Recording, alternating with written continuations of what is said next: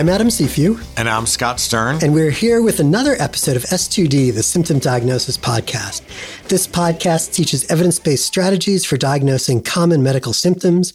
We begin each episode with a case unknown to one of us. We then discuss five high yield features that help to accurately diagnose the cause of the symptom at hand. We then return to our case before finishing up with a discussion of fingerprints, common misconceptions, pet peeves, and other random pearls of knowledge.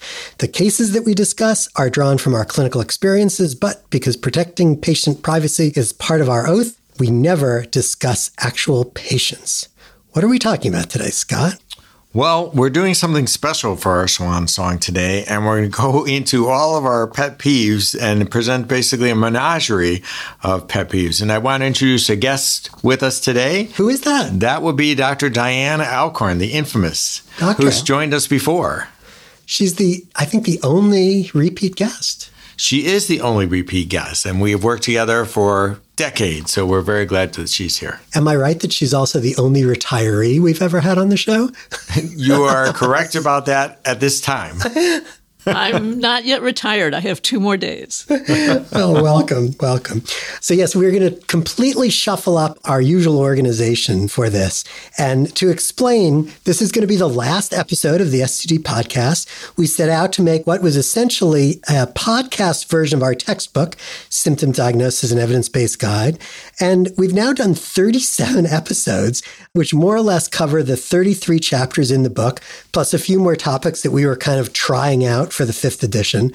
So instead of trying to flog a dead horse, we thought we would move on and let these episodes exist as sort of a podcast textbook. Now, I, don't want to be cut off here or anything. We do have the right to make more podcasts if we think of them. We, of course, can. Um, doesn't mean anybody has to listen to them, but we can. Fair enough. Um, we should thank our listeners. Um, we do have, uh, for all the really nice, kind, helpful feedback we've gotten. It's actually been really wonderful. And please continue to recommend the podcast uh, to trainees of all levels or anyone else you think would be interested. As we said, it's it'll be um, living online and on the Access Medicine website. So, Scott, back to today's topic. Well, in the last 37 episodes, we have talked about our pet peeves as well as other topics and what annoys us about, particularly the way doctors practice or the mistakes that they make. Today, we're going to flip that around and turn our attention to patients and talk about our pet peeves that relate to patients. And I should say it's not so much about patients as much as topics that patients bring up. And what are the things that we hear year after year that leave us just squirming that we're hearing it again? um, now, to be clear, we love our patients and as matter of fact, we're all patients. And uh, to quote a wonderful book, we are all just taking turns caring for each other. Yeah. And these are just pet peeves, right? They're those little irrational, idiosyncratic, particular annoyances that we nurture like a pet. We share them here because we thought it would be a little bit of fun and because actually you think we might learn something from them or other people might learn something from them. Um, so, Diane, why don't, as our return guest, um, you kick things off for us? What what drives you crazy? Well, one of the things that drives me crazy was really brought to mind once when I was in a socially distanced checkout line at Whole Foods, which caused me to be standing in a part of Whole Foods I never go to, the part that has the so called natural, so called remedies and supplements and whatever else they are.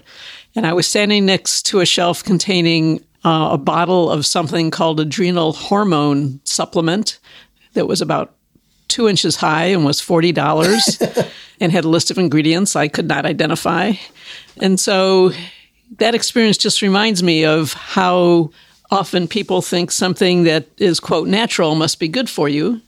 Um, that if it's in the health food store or in the health food uh, area of a store like Whole Foods, it must be good for you, it must be safe and effective.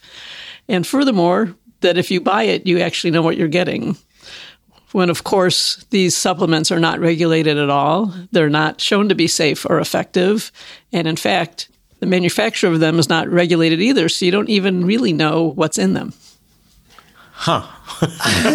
she seems to feel strongly about that, huh? I, I, concur with all of that, I have to say. There's a book that I, um, I think I might have mentioned on a previous podcast uh, by Paul Offit called Do You Believe in Magic? And the subtitle is The Sense and Nonsense of Alternative Medicine. And it's an amazing book which actually goes through sort of, you know, the 120 year history of how we got to where we are with the, you know, unregulated supplements and everything. And it's pretty amazing. Um, so, Diane, I'm with you on that. I do have a feeling people are going to be after us after this podcast. Scott, what about you? What do you got? Oh, the one that kind of always irks me is you have so many patients tell me that they're drinking eight glasses of water a day as though that's a health prescription. And as a matter of fact, I always try to explain to them that if it was really better for you to drink so much water, your body would be triggered to make you thirsty to drink that much water. And of course, that's not true. And except for maybe some people trying to suppress their appetites, I know of no benefit to drinking a lot of water unless you particularly like your urine to be transparent and clear. but other than that, I'm not aware of any benefits. I always love the combination of the, you know, I'm drinking a glass of water today and I'm up all night going to the bathroom. What should I do? Right. The eight glass of water, my understanding is that that comes from like all the fluid that we have to take in in all sources over the course of a day. And so that doesn't recognize that 50% of everything we eat has fluid in it. So you don't need that. I think that's like where that came from. I'm not really sure, but the idea is, I mean, except for us, no other animal thinks to itself, "Boy, I better go drink eight glass." We're we've evolved. Our body's triggering when we're thirsty, and it will figure it out. Yeah. Anyway, um, my first one is probably related to Diane's. It's all the things like over my entire career that have been sort of thought to be like a panacea at some time or another. And I totally wish I'd kept a list of these because as I sat down preparing for this, I thought of like, you know, turmeric, garlic, vitamin D. I remember a period that people were drinking noni juice, which I don't even know what that is, apple cider vinegar, alcohol rubs, copper bracelets. And the thing now seems to be CBD oil, right? Like CBD oil fixes everything. You can either drink it, rub it on your scalp, rub it on your wrists. It does something. But wait, I use garlic in a lot of my recipes. Does that mean they're not good for me? Uh, I do too. My daughter makes fun of me that everything I cook begins with sauteing garlic and olive oil. That's not bad. Uh, vitamin E is another one. Remember that was a big yes, thing, right? Yes, absolutely. See, could go Ginkgo biloba. Ginkgo. We could go on and on. On and on and on. Diane, what about you? So one of my least favorite things that people sometimes say is that carbs are bad for you. Now, we all know, and Adam, especially being of Italian descent, knows that carbs are actually the ideal food. it is true that a diet that is overloaded with simple sugary carbohydrates, um, especially in the form of soda or juice, is not a balanced diet. But complex carbohydrates like pasta, um, whole wheat breads, and other whole wheat grains are really actually good for you and also taste really delicious. Diets are so rough, though, because, right, there are people who have never been able to lose weight and end up losing weight because you know they give up carbs and they eat a lot of fat and they fill up so they don't eat as much and so they then consider that gospel and as like evangelists, they try to convince everybody else in the world that they should give up carbohydrates. Right. Although a lot of times what they're giving up is a lot of the junk food right, right. that was causing them to gain weight or not being able to lose weight. And there's nothing wrong with giving up a lot of the junk food. I am on a high carbohydrate, high gluten diet. anyway, um, Scott, what about you? You got another? Oh, well, this one I think I probably heard as much from my family as from any of my patients. But they, if you go out without your sweater on, you're going to get sick. You get cold, you get sick. Now, there's no doubt if it's 20 below zero and you're in Chicago and you go out without anything on, you're probably going to die. But with the exception of severe hypothermia, I don't think there's a lot of data that supports that getting cold is why you got pneumonia. You got pneumonia because you got pneumonia, and it's probably unrelated to ambient temperature for most patients. But my grandmother always told me that. my grandmother told me many things, and I loved her for many of them, but I think she was wrong on this one. uh, um, my next one, um, uh, this gets into a little bit of research here. It's it's that whole idea that drinking a little bit of alcohol is good, right? I think there was the pitch that there's a J shaped curve and no alcohol is bad, a little bit of alcohol is good, a lot of alcohol is bad. And I think that mostly comes from, you know, terribly confounded studies that if you're the kind of person who's wealthy enough and controlled enough to be able to actually have a life where you can drink one glass of wine a night, probably everything else is working in your favor and it's not that glass of wine that's working in your favor. I mean, that's really the problem with all the diet studies. I'm not all, but most is the fact that they're so confounded because they're not controlled. I mean, it's very hard to make, you know, hard and fast statements about diet. Absolutely. Absolutely. Diane, we're up to you. All right.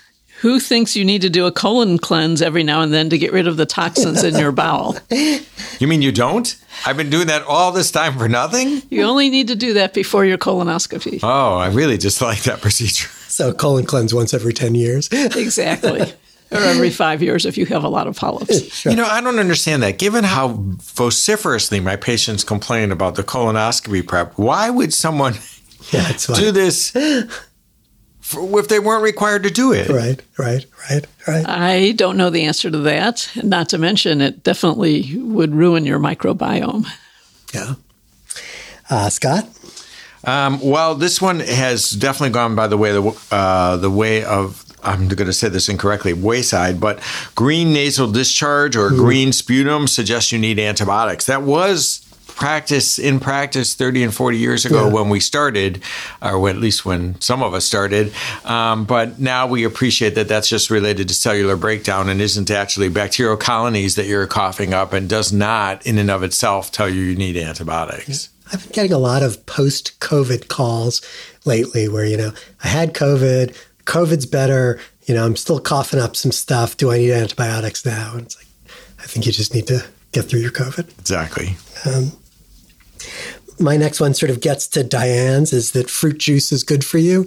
Um, I think the only time that I'm absolutely confident that someone who comes in with a hemoglobin A1C of 10 will be able to fix their diabetes is when I ask them about their diet and they say, well, pretty much all I drink is fruit juice. Um, I know that that person, by cutting out their fruit juice, is going to be all better. Um, I think an orange is great, but you know, six oranges in a glass of orange juice is probably a little bit of overkill. I mean, it has as much sugar as Coca Cola, right? I, you know, as best I can tell, I've had a guess about this. I think what happened was the food industry had rotten fruit or fruit that they could no longer sell because it was bruised and decided, let's make juice out of it and tell everybody it's healthy. But that's nuts. But I, don't you think that's what happened? It is exactly what happened, actually. Tropicana had to figure out a way to sell more oranges, and this is what it is. So now they're after us as well as the herbal people. You know, if we get knocked off in the next 24, 48 hours, Yeah. we'll know who to look for. Okay, Diane? All right. Um, a lot of people think if they're allergic to shellfish, it means that they're allergic to uh, intravenous contrast and they can't have a study like a CAT scan with intravenous contrast. Um, but they're not actually cross reactive. People who are allergic to iodine might have a contrast reaction, but shellfish don't cross react with contrast. Right. The whole iodine anything kind of drives me crazy, right? It's an element. We actually need iodine. And so it's a whole lot more complicated than that. Same thing's true for sulfa, right? We have sulfa all through our bodies. and so we say we have a sulfa allergy. I'm, I'm not sure I understand what that means, frankly. Yeah. Okay, Scott, you got one more? I do. Actually, this is uh, kind of a social phenomenon, but uh, cell phone use in the room. So it doesn't happen often, but every now and then I'll have a patient on their phone and or will decide they need to do something on their phone during the a visit. And I just think that's very rude. If I actually have to check my phone for a message related to a patient or something while I'm with the patient, I actually tell them what I'm doing so they understand I'm not just surfing the web in the middle of the visit because they're boring or something. So it's okay if the doctor does it, but not if the patient As long as I tell them and it's an emergency, so that I make it clear why I've decided to interrupt a social encounter for my phone. Something I've had to deal with with various family members, I might say, and now I'm in trouble with them as well. I think it's so interesting how that's changed because, like, on the wards now, right? You know, I'm sort of fine on rounds with people picking up their phone and looking because I just assume that everybody's looking something up on up to date or whatever. Um, and a medical student I had with me just last week in clinic, you know, pulled out his phone. I was assuming I was looking something up, and he said to me, you know, just to let you know, I'm looking something up. And it was it was a very nice professional thing to do but it was almost like overkill because I feel like at this point we've all adjusted to the fact that you know our phones are our little black books, and that's what we use them for. Uh, your little blue books, your little black books actually referred to something different. Oh, is that right? yes, but we'll let that go. I'll stay out of that part of the conversation. um, and my last thing is um, that you need to take a vitamin. You know, I think again, the vitamin market is trying to sell vitamins on people, and in the United States eating a normal diet, you know, nobody needs vitamins. Um, and eating a healthy diet, which might not be a normal diet, statistically uh, speaking. Uh, that's a good point. That's a good point. Ah, well, that was kind of cathartic, don't you guys think so? Uh, very cathartic. okay, we hope you found this episode of the Symptom Diagnosis Podcast useful and a bit enjoyable. Actually, maybe I should say we hope you found all the podcasts useful. This one may not may not have been as useful. Um, as a reminder, our textbook Symptom Diagnosis and Evidence Based Guide takes a much deeper dive into how to think about and reason through the diagnosis of medical presentations. The book is available in print on your handheld device and in a fully searchable mode via the Access Medicine website, available worldwide from McGraw Hill. The music for this, the S2D podcast, is courtesy of Dr. Malin Martinez.